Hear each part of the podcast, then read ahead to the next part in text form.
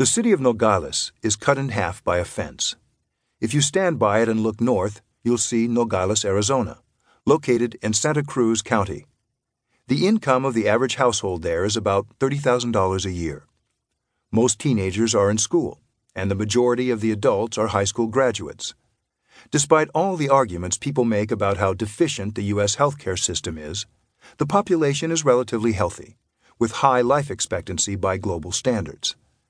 Many of the residents are above age 65 and have access to Medicare. It's just one of the many services the government provides that most take for granted, such as electricity, telephones, a sewage system, public health, a road network linking them to other cities in the area and to the rest of the United States, and last but not least, law and order. The people of Nogales, Arizona can go about their daily activities without fear for life or safety and not constantly afraid of theft, expropriation, or other things that might jeopardize their investments in their businesses and houses. Equally important, the residents of Nogales, Arizona take it for granted that with all its inefficiency and occasional corruption, the government is their agent. They can vote to replace their mayor, congressmen, and senators. They vote in the presidential elections that determine who will lead their country. Democracy is second nature to them. Life south of the fence, just a few feet away, is rather different. While the residents of Nogales, Sonora, live in a relatively prosperous part of Mexico, the income of the average household there is about one third that in Nogales, Arizona. Most adults in Nogales, Sonora, do not have a high school degree, and many teenagers are not in school. Mothers have to worry about high rates of infant mortality. Poor public health conditions mean it's no surprise that the residents of Nogales, Sonora do not live as long as their northern neighbors. They also don't have access to many public amenities. Roads are in bad condition south of the fence. Law and order is in worse condition. Crime is high, and opening a business is a risky activity. Not only do you risk robbery, but getting all the permissions and greasing all the palms just to open is no easy endeavor.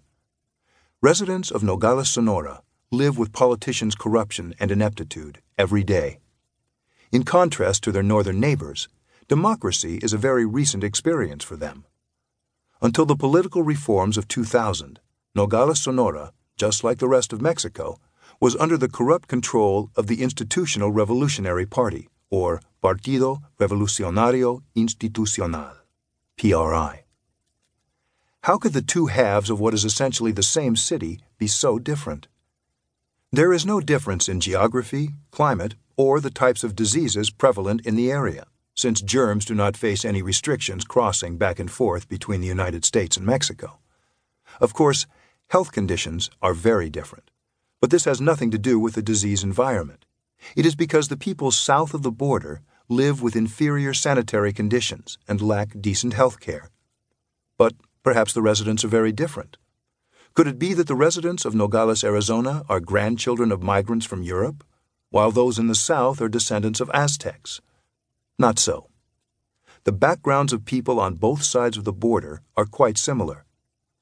After Mexico became independent from Spain in 1821, the area around Los Dos Nogales was part of the Mexican state of Vieja California and remained so even after the Mexican American War of 1848.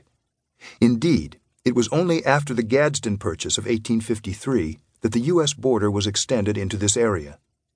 It was Lieutenant N. Michler who, while surveying the border, noted the presence of the pretty little valley of Los Nogales.